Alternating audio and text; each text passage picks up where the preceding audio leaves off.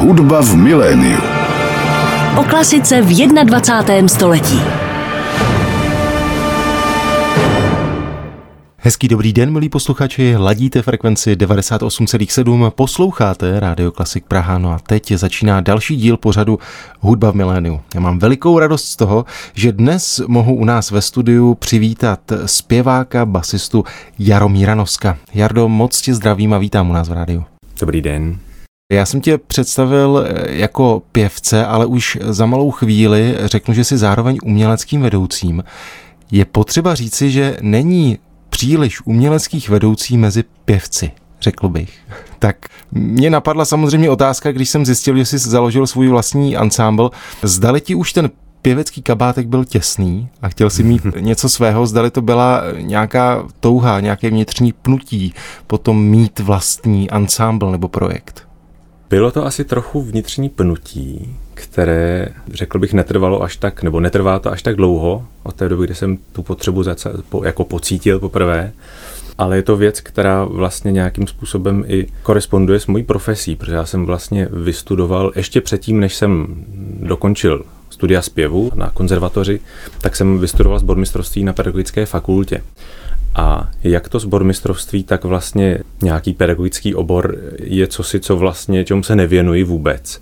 Takže já jsem už jaksi delší čas cítil nějaký dluh vůči té mé alma mater, že vlastně jsem něco vystudoval a vůbec se tomu nevěnuji. Takže přestože jsem v minulých letech třeba dělal pěveckého porad nebo vokálního poradce v amatérském sboru a, nebo druhého zbormistra chvíli, tak vlastně je to plné využití jak si toho vzdělání, kterého jsem nabil, tak vlastně nebylo kdy ho využít. A po těch letech zpěvu, kdy ty to jistě sám znáš, protože se stále zpěvu věnuješ, ale už... Míň. Míň, míň, míň, míň, řekněme to na rovinu, tak jak to je. no, tak podobně asi já jsem jako pocítil nějakou potřebu té hudbě se začít věnovat i z nějakého jiného hmm. úhlu, než jenom jako zpěvák. Protože když se člověk věnuje pořád staré hudbě a pořád dělá vlastně ansamblové zpívání, trochu zborové, trochu solové, tak je to krásná práce, je to povolání, které mě prostě naplňuje a zároveň už po, řekněme, já nevím, 13 letech, co se tomu věnuju profesionálně, tak přišla nějaká potřeba trošku ještě otevřít nějakou další kapitolu, řekněme. Ty jsi zmínil, že jsi člověkem, který se věnuje té takzvané staré hudbě. A když se řekne Jaromír Nosek, tak mám pocit, že většině posluchačů, kteří chodí na koncerty, tak právě to tvé jméno ve spojení se starou hudbou zapadá. Když představíme tvůj ansámbl, tedy ansámbl Anmoen, ten název pak budeš muset vysvětlit, ano, ano. protože možná si někdo říká, že jsem to špatně vyslovil, tak to není ale vlastně jenom stará hudba. Mám pravdu? Máš úplnou pravdu. A vlastně kromě staré hudby, a to ať renesanční nebo barokní, tak ještě kromě opery, kterou taky mám hrozně rád, byť třeba ne úplně všechny autory a všechna díla, tak vlastně současná hudba je, je něco, co mám hrozně rád a to vlastně nejen na té úplně řekněme artificiální úrovni, to, co se hraje jenom na koncertních sálech, ale myslím si, že i vlastně na nějaké alternativní scéně, řekněme, nebo jazzové scéně je spousta prostě muziky, která mě jako fascinuje, která se mi líbí, která mě nesmírně obohacuje a rád ji poslouchám. Takže to vlastně byla zas taková nějaká komůrka nebo oblast hudby, která mě zajímala a které jsem se sám nikdy vlastně moc nevěnoval. A první, co jsem poznal jako trošku víc dohloubky, tak byla tvorba Tomáše Hanzlíka, což vlastně je v současné chvíli náš takový, řekněme, dvorní skladatel. A kromě toho Tomáše Hanzlíka, tak jsem vždycky rád třeba poslouchal Arvo Perta, který se taky vlastně starou hudbou inspiruje velmi, že jo? nebo ta hudba z toho vychází úplně bazálně, řekněme. A to se mi vždycky hrozně líbilo. Jednak ta inspirace moderních autorů z té staré hudby a zároveň, když jsem potom slyšel nějaké album, nebo mám doma několik CDček, nebo třeba v rádiu, právě nějaké crossovery, což my úplně neděláme. Crossover, my to vlastně pořád máme tak jako řekněme, pohybujeme se v jedných vodách, byť o několik století jinde, tak je to vlastně, není to úplně pravý crossover. Tak tohle se mi taky vždycky líbilo a vlastně jsem to asi chtěl dělat. Ještě k tomu názvu Anmoen, tak to není můj šuml, ale to je název tvého ano, ansámblu. Co znamená? Anmoen je vlastně zkratka a znamená to Antico-Moderno Ensemble, čili právě vlastně v tom názvu už je obsaženo to propojování té staré a nové hudby. Teď mě napadlo, že to člověk vyslovuje jak po třech pivech trošku. ano, my jsme s mojí milovanou ženou Olinkou, kterou bych tady rád zmínil, protože to je takový můj anděl.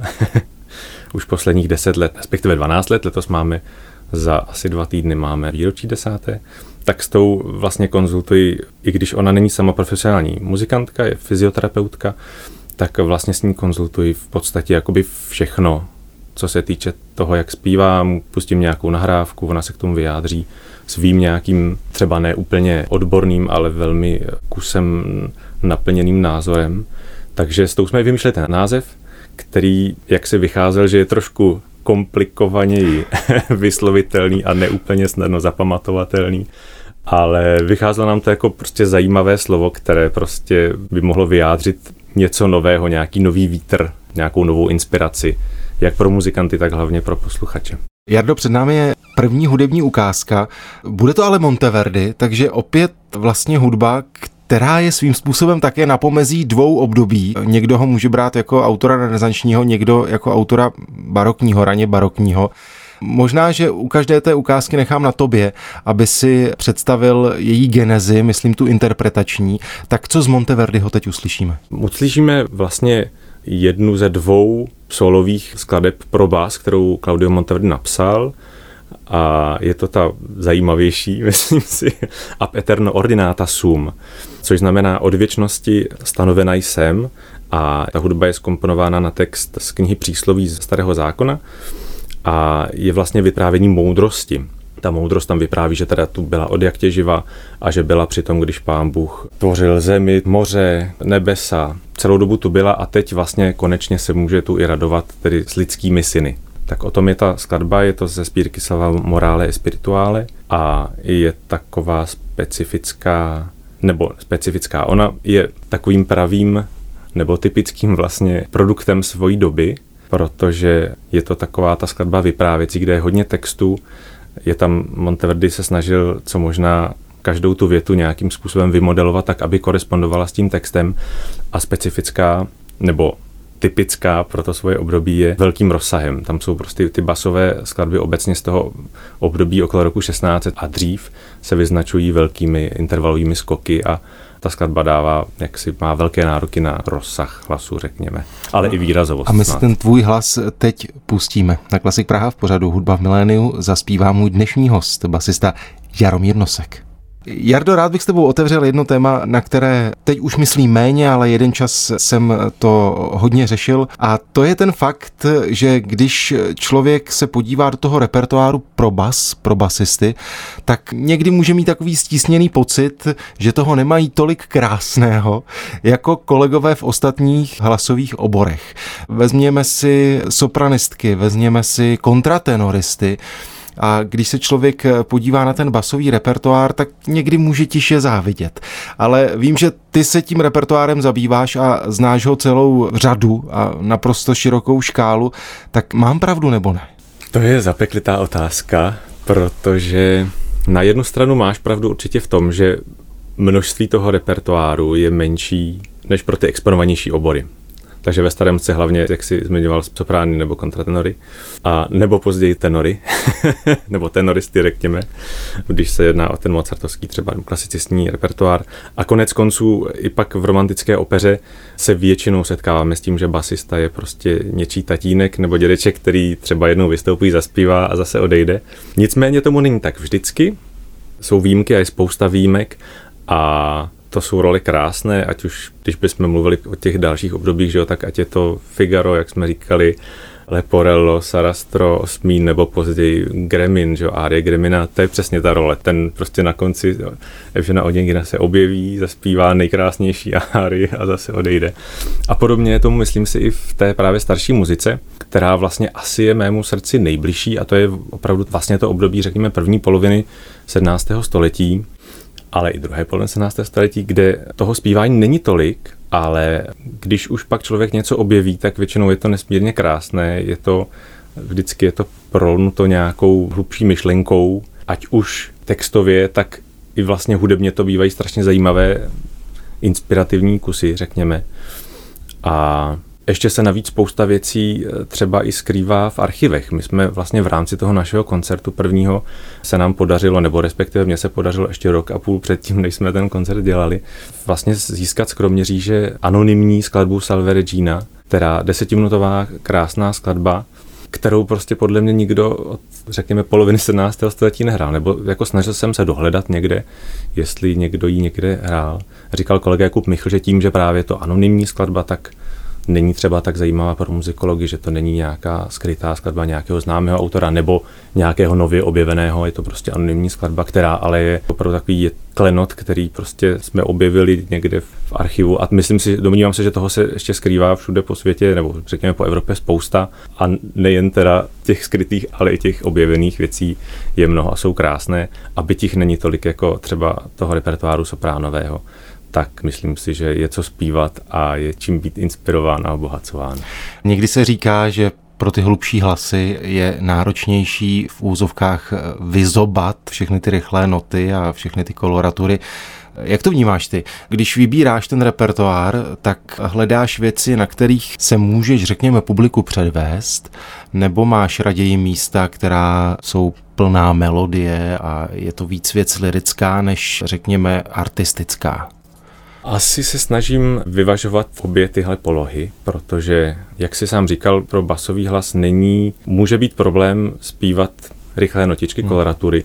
Nemyslím si, že to je úplně věc fyziologická, ale spíš, že to může být věc technická, protože basisté často bývají buď třeba svými kantory nějakým způsobem tlačeni nebo podporováni v tom, aby ten hlas zněl co nejbarevněji a často i oni nebo my to není jenom věc ostatních kolegů, ale je to, to je, myslím, taková věc, která se dá generálně pojmout, takže to vztahnu i na sebe že často člověk jaksi se uchýlí k tomu, že ten hlas jaksi trochu přibarví, on se zatěžká a potom už ty koloratury se zpívají těžko. Takže si myslím, že je relativně specifická přednost zpívat kvalitně, hezky, dobře a ještě navíc třeba, když pak už to má člověk naučené, tak i s pěkným výrazem, který odpovídá tomu textu, zaspívat koloratury Není to třeba specifické nebo výjimečné v oblasti staré hudby, protože tam je to prostě denní chleba, ale když bych vzal to širší spektrum pěvecké, i včetně kolegů operních a třeba písňových zpěváků, tak je to určité specifikum. A zároveň eh, samozřejmě, když pak naopak člověk narazí na nějakou skladbu, kde je prostě jenom jednoduchá melodie, a která je krásná, je k tomu prostě hezký doprovod a, a ta píseň něco vypráví, nějaký zajímavý příběh, no tak je to věc, která zase může jak nás interprety, tak to publikum zahřát na srdci a nějakým způsobem zase inspirovat jiným způsobem. Myslím, že je čas udělat si druhé hudební zastavení. Tentokrát to bude Kaldára. Myslím si, že posluchači, kteří mají rádi starou hudbu, tak to jméno neslyší poprvé, ale zase v tom širokém měřítku posluchačském není asi tak známé jako Monteverdi. Tak co uslyšíme teď? Uslyšíme árii z Kalarovy opery L'amor na legge, Láska nezná hranic a je to árie hraběte Hortensia, který, ten příběh té opery je takový, že šlechtic před na své venkovské sídlo a tam chce žít poklidným životem daleko od městského ruchu, zamiluje se tam do místní venkovanky a teď tam probíhá nějaký příběh ještě jako druhého mileneckého páru, tak se tam různě se to prolíná, se tam několik nějakých střetů a vyústění a skončí to všechno dobře samozřejmě. To je jak telenovela. ono to tak, barokní opery bývají takové telenovely zasazené buď do antického nebo v nějakého šlechtického prostředí. No a tahle árie zrovna Agitata fratem peste. peste. To zrovna zpívá hrabě Hortenzio ve chvíli, kdy je nějak tou svým milenkou zrazen, nebo respektive oba jsou zrazeni někým jiným a on se domnívá, že ona ho nemiluje a teď tam s rozhodovaným srdcem prostě zpívá a ještě v té chvíli neví, že to dopadne dobře, ono to nakonec dopadne všechno dobře. Tak teď nám s rozervaným srdcem bude zpívat Jaromír Nosek u nás na Klasik Praha. Jardo, ty jsi samozřejmě říkal na začátku, že jsi studoval mistrovství na Univerzitě Karlově, ale říkám si, jak to vypadá na té zkoušce, když jsi tam jediný zpěvák a teď tam máš vedle sebe výborné muzikanty a ty jsi vybral výborné muzikanty a teď člověk z té pozice zpěváka, která někdy bývá těmi muzikanty trošku tak jako opovržlivě nahlížena, zdali je zpěvák muzikant nebo není, na to by jsme tady mohli mít velkou debatu.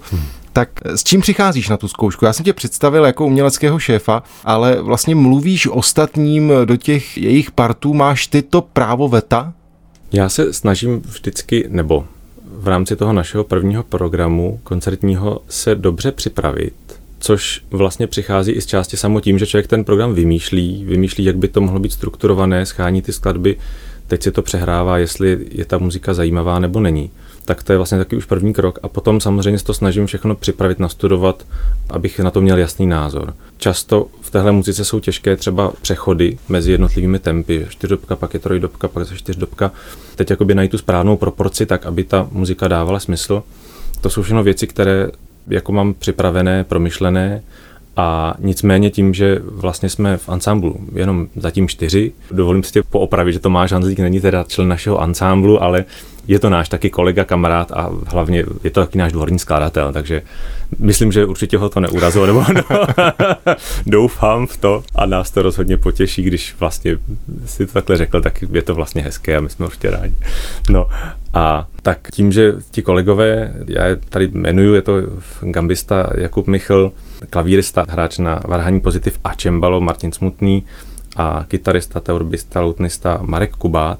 To jsou prostě tři úžasní jednak muzikanti, ale jsou to hlavně fantastičtí lidé, s kterými je opravdu radost a čest pro mě pracovat. A snažím se právě i s ohledem na těch osobnosti a na to krásné prostředí, které na těch zkouškách máme, opravdu jako zastávat pevně systém demokracie. Jo, to je věc, která samozřejmě ve větším obsazení ta úplně fungovat nemůže, ale ve chvíli, kdy jsme čtyři muzikanti a jak si správně říkal, tak ti další tři jsou víc muzikanti než já, protože já jsem zpěvák, tak já nemůžu, jako ani bych jako nemohl si nějak uzurpovat nějaké právo rozhodnutí. Takže všechno, co si tam říkáme, tak je formou návrhu a kdyby s tím měl někdo problém, tak nějak se to vyřešit musí, ale rozhodně se snažím teda nerealizovat nějakou autoritu proti kolegům, kteří jsou prostě na stejné úrovni jako já, rozhodně nejsou pode mnou a pokud tak jsou, tak jsou nade mnou. A samozřejmě myslím, že to je tak správné, že když je člověk vedoucí souboru, tak by měl být trošku jako napřed nad těmi ostatními, ale taky ne ve všem, protože já jsem se snažil ten program koncipovat tak, aby opravdu to nebyl koncert typu tady přišel pan basista, solista a jeho tady nějaký doprovodný ansámbl, ale aby si všichni zahráli a všichni měli možnost solo vystoupit. Takže kluci tam mají každou svoji nějakou solovou skladbu nebo víc výstupů, protože některé ty věci jsou třeba pro solový bas a pro solové housle, které my jsme nahradili právě violou do gamba, a ten zvuk výsledný je, myslím si, překrásný. Takže tam mají velkou, nebo doufám, že velkou nebo dostatečnou jaksi šíři v té možnosti se realizovat a to, jak oni odvedou svoje solové kusy, tak do toho já jako se snažím moc jim nemluvit. Třeba řeknu nějakou poznámku, řeknu, tady by to třeba mohlo být takhle, tady třeba takhle, ale je to opravdu jako na úrovni návrhu, protože pokud oni to neakceptují, nebo mají na to jiný názor, tak oni jsou v tu chvíli solisti, oni za to zodpovídají ještě víc než já a oni jdou s tou kůží na trh, takže já jim nemůžu říkat, tady to udělí takhle a tady takhle. Takže věřím v to, že ten demokratický způsob opravdu takhle může fungovat a věřím tomu a chtěl bych v tom vytrvat i nadále. Jak když jsem si procházel ten váš koncertní program, tak mně se líbí, že má příběh. Já mám rád věci s příběhem a není to pouze sled jednotlivých hudebních čísel, ale má to myšlenku. Pokud to říkám správně, tak ten název je Zrození, zánik a naděje. Mm-hmm. Dával si to dohromady při pandemii, při lockdownu? Protože se to tak jako nabízí trochu. Je to přesně tak, jak říkáš. Vlastně ta myšlenka sestavit si nějaký soubor přišla už předtím. Ten koncert se začal chystat tak jako vlastně těsně předtím, než vlastně ta pandemie u nás propukla. A pak ta hlavní práce, to vymýšlení dramaturgie, konceptu, jak ten koncert půjde, to všechno pak probíhalo vlastně na jaře loňského roku.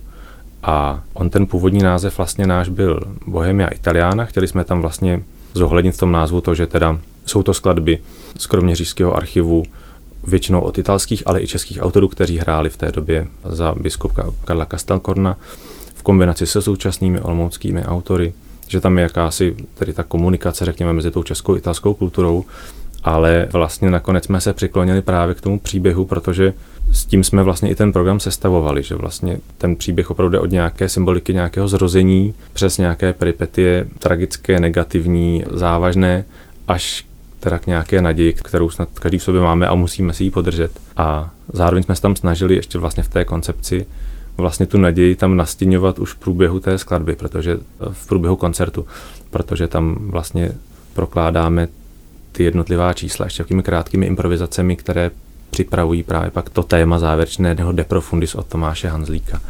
Jardo, řekni mi, jak důležité jsou pro tebe texty při tom výběru a při skládání toho programu? Texty jsou určitě velmi důležité. Myslím si, že nechci říct, že jsou tím hlavním. Ono přece jenom hlavní je, domnívám se, a to je to, co to publikum ocení nejvíc, že přijde na koncert a jde tam kvůli muzice. Takže vlastně, když ty skladby jsou nějakým způsobem atraktivní, hezky k sobě ladí a dává to hudebně nějakou hlavu a patu, řekněme, tak to je si myslím jako úplně prvotní asi plán. Ale když se člověk snaží tím koncertem pojmout nějakou hlubší myšlenku nebo nějaké hlubší sdělení, které by chtěl nějakým způsobem komunikovat s publikem, tak tam právě si myslím, že přichází na řadu text, který často bývá opomíjen. Tím nechci říct, že by takhle. Někdy třeba se setkáme s tím, že na koncertech ani žádné překlady nejsou. Třeba koncert celý v latině, nebo je to v němčině, nebo já nevím. A ne všichni umí latinsky, ne všichni umí německy nebo jiný jazyk. A ten program není vůbec doprovozen. To už naštěstí, alespoň teda v oblasti staré hudby, v které já se pohybuju, tak tohle to už je dávno pryč. A ta textová brožura k tomu koncertu je přeložená vždycky. Ale ne vždycky to publikum tak zajímá, nebo ne vždycky jako ti diváci jsou motivováni k tomu, aby si k tomu přečetli ještě nějaký doprovodný text. A to jsme se vlastně i snažili trošku do té hudby nakomponovat nebo namontovat nebo zvýraznit, aby to bylo ještě líp znát, ten vývoj jaksi toho příběhu právě. Takže jednak v tom textu, ale i v tom, že ta muzika nějakým způsobem ty diváky v tom vede nebo vede k poslechu toho vyprávění, který nese právě ten text. Mým dnešním hostem je Jaromír Nosek, basista. My si teď uděláme třetí hudební zastavení. Tentokrát to bude tedy hudba Tomáše Hanzlíka. Co to bude? Bude to, jak jsem zmiňoval, už jeho skladba De Profundis, kterou napsal právě v době loňského jarního lockdownu. Napsal nám ji přímo na tělo. A je to skladba, která je krásná v tom, že vlastně poměrně dlouho, nebo větší část té skladby, jako ona zůstává v té hlubokosti hlubokosti volám k tobě, de profundis clamavi a te domine. A až na konci vlastně přijde ta naděje. Po poměrně dlouhých peripetích nějakého zármutka nebo zahloubání, řekněme, pak na konci překvapivě přijde nějaká naděje, která není úplně jako jednoduchá, jásavá, ležérní. Je to naděje nebo radost, která vychází právě z těch pohnutek smutnějších nebo hloubavějších a v tom si myslím, že ještě větší nějaká hodnota nebo kvalita právě té radosti a i celé té skladby, která se myslím, že je fakt nádherná a jsem hrozně rád, že a jsem Tomáši vděčný, Tomášovi vděčný, že nám ji napsal a že ji můžeme zpívat a hrát. Jardo, my jsme samozřejmě mluvili o tvých aktivitách na poli té staré hudby, ale když se zastavíme ve světě opery, tak ten je ti také blízký, jak vím. Je to především ta opera asi, řekněme, mozartovského typu. Jak k tomu přistupuješ pěvecky? Je to velký rozdíl být v divadle, mít hereckou akci vedle koncertů té staré hudby, které jsou, a teď to nemyslím vůbec špatně, když použiju to slovo statické. Je to velký rozdíl a nemusí to být ani, když budeme mluvit o mozartovském repertoáru, tak samozřejmě tam i jako rozdíl hudebně stylový, ale my jsme kromě toho loni dělali i, nebo realizovali v divadle v Plzni v opeře operu Claudia Monteverdiho L'Incarnazione di Popea, kde jsem měl tu čest zpívat roli Seneky, což je asi nejkrásnější role, kterou jsem zatím zpíval, musím říct, protože to je prostě nádherný. Přesně je to nádherný text, to sdělení té postavy toho filozofa je krásné. A i v takhle vlastně statické docela roli, která navíc je taky vlastně raně barokní, tak i to je vlastně rozdíl, když zpěvák musí u toho přemýšlet ještě, jako musíte přijít v nějaké póze, abyste byl věrohodný, pak máte nějakou akci, musíte si vzpomenout, že tady to musím vzít, tady to musím přendat, v tuhle chvíli udělám tohle. A o to víc ještě potom je to rozdíl u Mozartova Figara, kterého zpívám v Opavě, kde zase to je samozřejmě jako rozhýbaná akční role, Navíc ten part je takový hodně specifický, protože vlastně v ansámblech ta je polohu hlasu poměrně nízko posazený, to je, se zpívá všechno krásně, a potom ty árie jsou poměrně, to už je vlastně jako basbaritonový posaz poměrně jaký vyšší. Takže vlastně v tom je to velký rozdíl proti baroknímu zpívání, které jednak není tak vypjaté a navíc barokní kapely všechny ve směs většinou prostě hrají na vladění 415 Hz, to znamená, že se zpívá všechno o půl ton níž než běžné v moderním ladění. Takže i pěvecky je to náročné a plus samozřejmě je potřeba zpívat opravdu plným hlasem, protože přece jenom přes ten orchestr prospívat nebo ozvučit celé to divadlo je náročnější, nebo je to jiné než v kostele při koncertě kdy orchestr je za vámi, akustika vám pomůže trošku, ten hal se tam tak jako rozstříbí, tady opravdu je to všechno na vás. A samozřejmě třeba u toho figura třeba i ta plocha toho zpívání je poměrně velká, takže ještě v kombinaci s tím běháním, skákáním je to jako mnohem komplexnější. Trošku se zdráhám říct náročnější, protože zase u těch koncertů se nemáte čeho chytit herecky. Tam jenom stojíte a zpíváte. A ten zpěv to je jediný jaksi výchozí produkt, když to řeknu vošklivě, který má to publikum možnost vnímat, nebo které vnímá. Samozřejmě musíte u toho nějak vypadat, ale v té opeře, byť třeba tam ne každý hudební detail je tak zná, tak markantní není tak důležitý, tak ale v kombinaci s tím pohybem a s tím herectvím to je i fyzický výkon. A máš rád to divadlo? Rád hraješ na divadle? Mám to moc rád. Mám to moc rád a jsem rád, že teď těch příležitostí je trošku víc, hmm. protože v minulých letech to byly barokní opery na menších scénách nebo řekněme nějakých letních stadionách, což je taky vždycky jako velká psina a zábava a je to super. Ale tady, když se k tomu ještě připojí i ty přípravy, ty zkoušky, to vlastně si tu postavu opravdu jako nacítit, prožít, připravit, tak to je prostě super. No. Jardo, jsme na konci jedné sezóny, která byla, jaká byla, vlastně nebyla ale ve výhledu je samozřejmě léto a naděje, naděje k tomu, že ta příští sezona by mohla být, doufejme, něčem lepší než ta právě končící, tak když se podíváš do svého kalendáře, tak na co se těšíš nebo na co se nejvíc chystáš? Chystám se na to, psychicky, že se zase vrátím do nějakého normálního běhu, protože byť teď ten život kulturní zaplať pámbu úplně neustrnul nebo ne, úplně neumřel, protože od podzima už poměrně dobře fungovaly různé streamové koncerty, různá natáčení CDček, která když vlastně najednou nebyla práce, tak jak ty kapely organizátoři měli čas a možnost vzít si zpěváky, kteří normálně by neměli nemohli se zúčastnit natáčení třeba CDček, tak přesto ten normální provoz je, a doufám teda, že bude, zase hustší a jsou to takové banality, jako je třeba jako cestování, kdy člověk, já nevím, teď jsem jako přes rok jsem třeba neletěl letadlem, což hmm. předtím bylo normální, že co týden, co dva týdny člověk někam letěl tak to bude taková jedna z hlavních příprav. Je to pro psychické nastavení zase normální provoz a normální běžné činnosti. Plus to všechno bude potřeba sladit s rodinou, to je vždycky náročná věc. A co se týče konkrétních nějakých úkolů pěveckých, tak já se moc těším, teď budu teda tak jako střílet od boku, co si pamatuji, ale čeká mě třeba Bachova kantáta ich HB Genuk na konci srpna, tak to je velká věc nebo velká výzva, tu jsem zpíval jednou a teď to bude na festivalu pana Jiřího Bárty v Kutné hoře, tak na to se těším moc. A těším se na to, že snad by mohli příští rok vít zase další dvě inscenace, jedna v Plzni, jedna v Opavě opět, takže v Opavě by po Mozartově Figarovi snad měl na jaře příštího roku přijít ještě Don Giovanni, nemyslím tím postava Dona Giovanniho, ale nebudu prozrazovat jaká, protože to je všechno ještě tak jako v jednání, řekněme, nebo doufáme, že to všechno vyjde. Podobně tak v Plzni by snad se mělo podařit divadlu nebo opeře v Plzni realizovat jako první na území České republiky vlastně odehrát celý triptych monteverdiovský. Od Claudia Monteverdiho se dochovaly tři opery Orfeo, L'Incarnazione di Popea a návrat Odisa do vlasti, takže ještě chybí ten třetí, ten návrat Odisa do vlasti, tak v to doufám, to je taková moje naděje hlavní asi pro příští rok. A potom to bude spousta koncertů různých, ať s kapelou Mariánou, což je takový můj taky domovský ansámbl, kde teda nejsem uměleckým vedoucím, samozřejmě jsem prostým členem, ale ta spolupráce s Vojtěchem Semerádem, který to vede, je krásná. Tak tam jsou nějaké koncerty ještě taky s vroclavským barokním ansámblem, tam je to taky bezvadný. Takže těch koncertů bude spousta, budou to jak věci ansamblové, tak solové, bude to zase pestrá široká paleta, ať na všechno se těším a doufám, že to všechno zvládnu a dobře se na to připravím. Já ti přeji, aby se na to dobře připravila, všechno to zvládnul a mám velkou radost z toho, že jsi udělal čas na posluchače Rádia Klasik. Mým hostem dnes byl basista a umělecký šéf ansámblu Anmoen Jaromír Nosek. Jardo, díky, že jsi přišel. Já moc děkuji a přeji všem krásný den a hodně naděje. Hudba v miléniu.